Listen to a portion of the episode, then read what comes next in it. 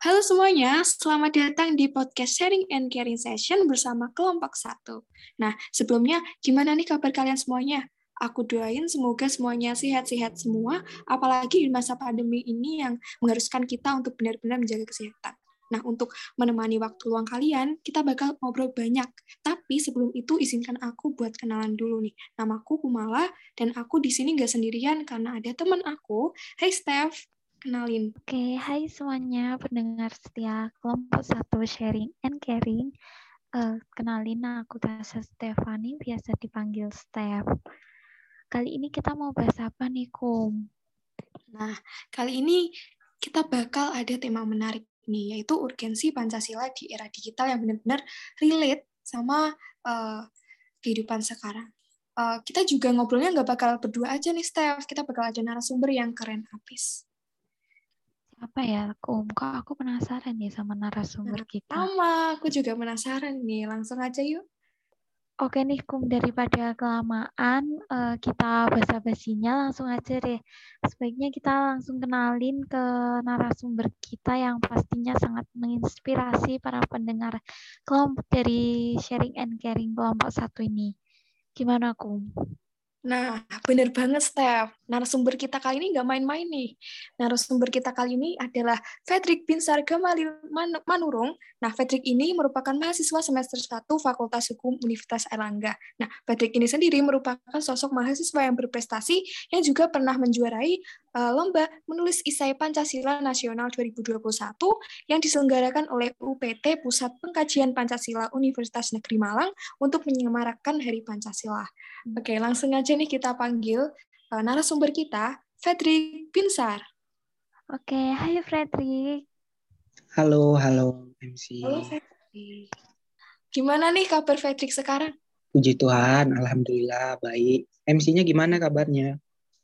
Alhamdulillah kita berdua sehat-sehat aja kan ya, Steph? Iya, ya, kita berdua selalu sehat dan selalu semangat. Ngomong-ngomong, Fredrik lagi sibuk apa nih? Ya, kesibukan Fredrik sekarang ini apa nih?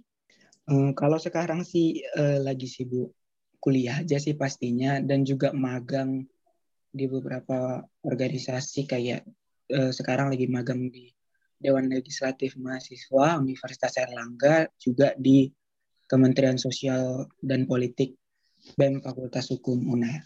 Aduh, keren banget nih. Emang benar-benar narasumber kita yang satu ini hebat banget nih. Selain dia lagi sibuk-sibuknya kuliah sama organisasi, dia juga uh, mau nih, mau diundang ke podcast kita. Oke, ya, langsung aja nih. Mungkin langsung aja deh, aku malah ya. ke topik selanjutnya ya. Kita ke pembahasan intinya. Boleh dimulai nih, Kum. Oh ya, Fedri, kali ini kita mau membahas tema yang cukup menarik, yaitu urgensi Pancasila di era digital. Nah, uh, menurut Fedik sendiri, uh, sebagai anak remaja kan kita uh, udah benar-benar paham nih, apa itu era digital. Kita juga hidup di era digital di mana semuanya serba menggunakan teknologi. Nah, menurut pandangan kamu nih, Pancasila di masa era digital itu gimana sih, Fred? Iya, Pancasila di era digital ya. Kalau menurut aku, Pancasila itu kalau di era digital harus dapat menyesuaikan diri dengan era tersebut gitu. Pancasila nggak boleh lagi dengan gaya yang sama, gaya, eh, cara penanaman Pancasila itu juga nggak boleh lagi dengan cara-cara yang lama gitu. Apalagi di era sekarang itu eh, pola pikir dari orang-orangnya itu udah berbeda. Nah digital itu kan kita tuh memindahkan sesuatu yang nyata ke dunia maya gitu jadi kontrolnya itu ada di dunia maya. Contohnya itu kita pesan makanan, kita itu udah pakai hmm, media digital. Jadi Pancasila itu nggak boleh lagi tuh pakai pola-pola penerapannya itu seperti yang dulu. Nah di era digital ini perlu cara yang baru dalam mewujudkan Pancasila, baik itu dalam etika berperilaku atau nilai-nilai moral gitu juga harus menyesuaikan diri dengan era digital.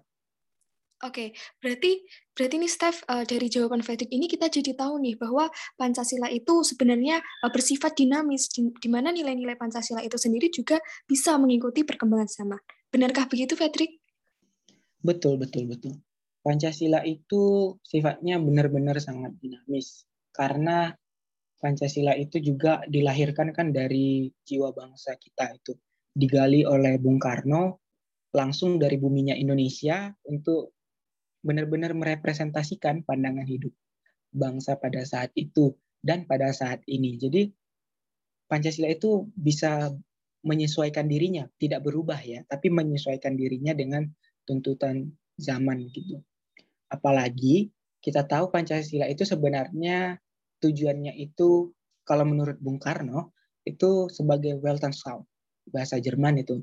Maksudnya itu nilai-nilai yang universal yang mampu e, merasuk kepada pandangan-pandangan yang sifatnya beragam gitu. Makanya dia disebut terbuka. Jadi kalau Pancasila itu terbuka, maka Pancasila juga harus dinamis. Gitu. Oke nih, ngomong tadi kamu ngomongin tentang generasi muda ya. Aku jadi kepikiran nanya ke kamu, Frederick. Menurut kamu nilai-nilai Pancasila tuh masih sangat berpengaruh nggak sih sama generasi muda kita sekarang? Iya, ini menarik. Karena generasi muda adalah masa depan gitu. Jadi kalau nilai Pancasila itu nggak berpengaruh di generasi muda, maka Pancasila itu berhenti di generasi muda dan masa depan terhadap Pancasila itu juga otomatis nggak ada. Jadi kalau menurut aku pribadi, apakah Pancasila itu benar-benar berpengaruh terhadap generasi muda? Itu kembali ke generasi mudanya apakah generasi muda itu merasa memiliki Pancasila sebagai bagian yang integral dari dirinya, sebagai nilai yang memang sejak dia lahir, tumbuh, berkembang hingga dia mati, nilai itu adalah dia. Gitu. Jadi generasi muda perlu mempertanyakan hal ini sebenarnya. Apakah dia merasa dia adalah seorang yang Pancasilais atau justru dia sama sekali tidak sejalan dengan Pancasila. Sehingga generasi muda uh, harus benar-benar menyelesaikan masalah ini gitu. Tapi kalau dari aku pribadi jelas Pancasila itu adalah kesepakatan kita bersama dan milik semua pihak. Maka bukan cuma generasi tua, generasi dulu, tapi generasi muda juga seyogianya itu emang merasa Pancasila sebagai miliknya. Karena kita tahu Pancasila itu nilai yang bagus sekali gitu. Nilai yang mampu bertahan sampai umurnya 75 tahun Indonesia merdeka, juga dia masih bertahan eh 76 tahun Indonesia merdeka juga dia masih bertahan. Itu kan bukti bahwasanya Pancasila itu bukan nilai yang sembarangan. Sekarang gimana tugasnya generasi muda kita nih? Kita kita ini bagaimana caranya mewujudkan Pancasila di era kita? Itu mungkin dari aku ya, ya baik. Nah, anyway nih berbicara tentang era digital di zaman ini tentunya kita tidak dapat terlepas juga uh, dengan adanya perkembangan sosial media. Nah, sebagaimana yang kita tahu bahwa aplikasi TikTok nih sekarang yang sedang lagi hype-hype-nya uh, bisa kita buktikan dengan kita lihat ambisi dari para pengguna TikTok yang ingin segera naik daun, uh, mereka itu rela melakukan segala cara agar karya buatannya tersebut sukses untuk mendulang popularitas mereka tentunya. Nah, meskipun Meskipun harus keluar dari nilai-nilai moral dan budaya Indonesia, menurut Frederick sendiri dalam menyikapi hal tersebut, kita sebagai generasi muda harus bagaimana agar uh, kita tetap menerapkan menerapkan nilai-nilai Pancasila dalam segala aspek kehidupan. Iya, iya, iya. Ini juga menarik karena sekarang ada istilah FYP ya kalau di TikTok. Jadi semua orang mengejar FYP, semua orang berusaha gimana agar video atau konten yang dia buat itu muncul tuh di FYP orang-orang. Jadi menurut hmm. menurut aku pribadi kalau emang begitu maka mau nggak mau kita nih generasi muda yang sadar bahwa Pancasila itu penting dan perlu sebagai moral, sebagai etika gitu, kita harus beradu dengan mereka gitu. Beradu dalam artian kalau mereka membuat konten yang berseberangan dengan Pancasila, moral Pancasila, etika Pancasila, maka kita juga bisa tuh buat konten untuk mengadu mengadu konten konten mereka gitu. Uh, jadi kita nggak boleh malah menjauh. Justru kita harus betul-betul bisa melawannya dari dalam. Kalahkan algoritma dari TikTok itu sendiri gitu. Jadi uh, karena kita nggak bisa juga menutup kemungkinan bahwasannya hal-hal yang buruk itu pasti akan selalu ada. Sekarang kan tinggal gimana kita bisa memerangi hal yang buruk itu dengan cara yang seyogianya itu win-win solution. Jadi kita bisa menyelesaikan masalah dan yang di sana juga ya biar aja lah mereka dengan perilaku buruknya tapi kalau kita bisa mempromosikan nilai-nilai baik lebih terkenal dari mereka maka otomatis TikTok sebagai media sebagai alat yang sebenarnya bisa digunakan untuk apa aja itu bisa justru sebagai media bagi kita untuk mewujudkan nilai-nilai Pancasila di tengah kehidupan kita sebagai rakyat Indonesia. Itu mungkin jawabannya gimana? Oh, udah keren banget sih jawaban dari narasumber kita ya nggak Iya, malah. keren. Nggak main-main sih, ini hebat banget. Oke, Gak sia-sia, lanjut ini ya. juara loh. Oke. Eh, lanjut ke pertanyaan selanjutnya nih Fredrik. Eh, kita bisa lihat ya sekarang gimana keadaan generasi muda, ke keadaan pemerintahan kita eh, tentang menurunnya nilai-nilai Pancasila. Menurut kamu apa sih yang yang membuat nilai-nilai Pancasila di kehidupan bermasyarakat itu menurun? Iya, karena sekarang mungkin ya kita itu nggak benar-benar merasa memiliki Pancasila. Kita itu hanya menganggap Pancasila itu secara textbook gitu, secara apa yang tertulis di buku-buku. Padahal Pancasila itu lebih luas dari itu gitu. Pancasila itu eh, dapat diwujudkan dalam hal-hal yang sederhana gitu. Jadi kita harus benar-benar merasa dulu memiliki Pancasila nih sebagai sesuatu yang real, benar-benar bisa diterapkan secara eh, se- secara empiris di dalam kehidupan kita. Nah, sayangnya mungkin di satu sisi pemerintah kita juga pasti sudah berikhtiar untuk mewujudkan nilai-nilai Pancasila, sudah berusaha untuk mewujudkan nilai-nilai Pancasila. Tapi lagi-lagi kita hanya menganggap itu sebagai formalitas belaka, tidak benar-benar melihatnya pada aspek substansialnya gitu. Contoh paling sederhana adanya kewajiban untuk setiap perguruan tinggi memberikan mata kuliah Pancasila. Pertanyaannya apakah setiap mahasiswa merasa penting baginya belajar Pancasila? Mungkin banyak yang mengatakan tidak penting karena dia tidak merasa lagi memiliki Pancasila sebagai bagian dari dirinya. Tidak ada sense of belonging terhadap Pancasila dari dirinya.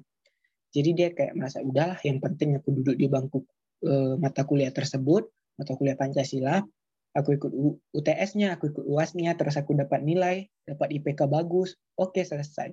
Kan tinggal baca buku tuh, tinggal baca buku sesuaikan jawaban gitu. Tapi dari nilai-nilai Pancasila yang ada situ mereka tidak benar-benar menyerapnya gitu sebagai bagian yang ada dalam diri. Jadi sekedar lalu aja. Nah, sekarang kita tuh mulai harus benar-benar merasa memiliki Pancasila dan menikmati Pancasila itu. Jangan cuman sekedar membaca Pancasila, mengikuti mata kuliah Pancasila, tapi nggak kita wujudkan, nggak kita nikmati sebagai nilai dari diri kita. Itu mungkin gimana? Nah, benar banget nih, Fred. Jadi, Steph, eh, dari jawaban Patrick ini, kita benar-benar harus mengilhami eh, nilai-nilai Pancasila dalam diri kita. Jangan cuma kita sekedar dapat mata kuliah Pancasila doang, habis itu dilupain, nggak di, nggak diimplementasikan dalam kehidupan sehari-hari. gitu. Nah, jadi eh, kini kita membuat apa? Membuat kita kepo, membuat aku, Stefani, dan para pendengar yang lain kepo. Gimana sih cara kamu sendiri untuk ngajak teman-teman semua biar bisa menerapkan ideologi Pancasila dalam kehidupan sehari-hari? Iya, yang paling penting pasti kita harus mulai dari hal kecil. Kita nggak boleh fokus pada hal yang besar. Jadi eh, ada ungkapan barang siapa setia terhadap perkara kecil maka dia akan eh, mampu bertanggung jawab terhadap perkara yang lebih besar. Jadi Pancasila itu kan sebenarnya bisa kita terapkan di hal yang sederhana gitu. Seperti contoh kita sebagai mahasiswa nih, kita tuh kalau ada kerja kelompok benar-benar harus melibatkan semua anggota kelompok. Kita harus ajak dan minta pendapat semuanya itu kan sebagai bentuk musyawarah. Itu kan sila keempat. Juga kita tuh harus benar-benar menganggap teman kita itu orang yang setara dengan kita gitu. Jadi egaliter itu kan nilai kemanusiaan gitu. Kalau ada teman kita yang masalah kita bantu. Itu kan nilai kemanusiaan yang juga sebenarnya nilai ketuhanan dan juga nilai persatuan sebenarnya gitu. Jadi hal-hal yang simpel. Nah yang kedua setelah kita mulai dari hal yang kecil, kita tuh nggak boleh menggurui gitu. Kita nggak boleh merasa kita paling pancasilais, kita paling nasionalis, enggak.